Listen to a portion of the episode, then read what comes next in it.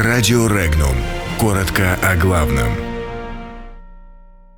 НАТО требует от России Крым. США решили потягаться с Германией.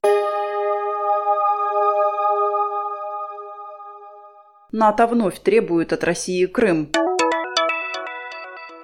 Вашингтон внес Венесуэлу в список опасных стран.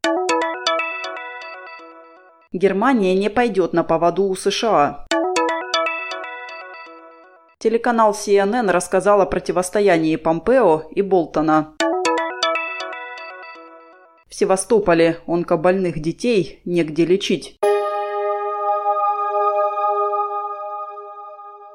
Североатлантический альянс не признает российский Крым и призывает Москву вывести из региона войска. Об этом заявил глава военного комитета НАТО Стюарт Пич. Он также потребовал от российских властей освободить украинских моряков, которые были задержаны в ноябре прошлого года в районе Керченского пролива за вторжение в российские воды.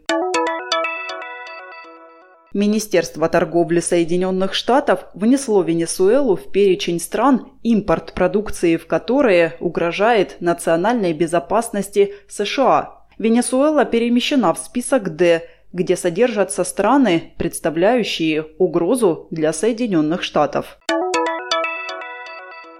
Германия отвергает экстратерриториальные санкции, которые пытаются наложить власти США на компании, участвующие в реализации проекта газопровода «Северный поток-2». Об этом заявила официальный представитель Министерства экономики ФРГ. По ее словам, такие меры нарушают суверенитет других стран.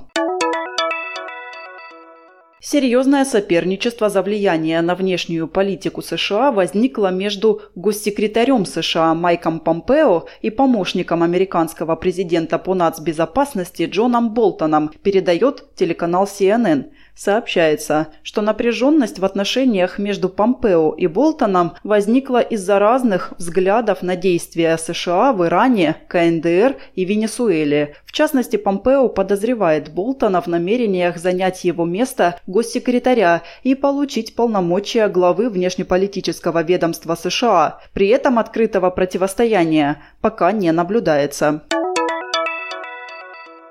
В Севастополе около сотни детей больны онкологическими заболеваниями. При этом онкоцентр, который планируют построить в городе, не предполагает детского отделения. Об этом заявила уполномоченный по правам ребенка в Севастополе Марина Песчанская. Напомним, строительство онкоцентра в Севастополе должно было начаться в 2017 году, однако проект не прошел вовремя глав госэкспертизу. Его сметная стоимость была утверждена лишь в ноябре прошлого года. Подробности читайте на сайте Regnum.ru.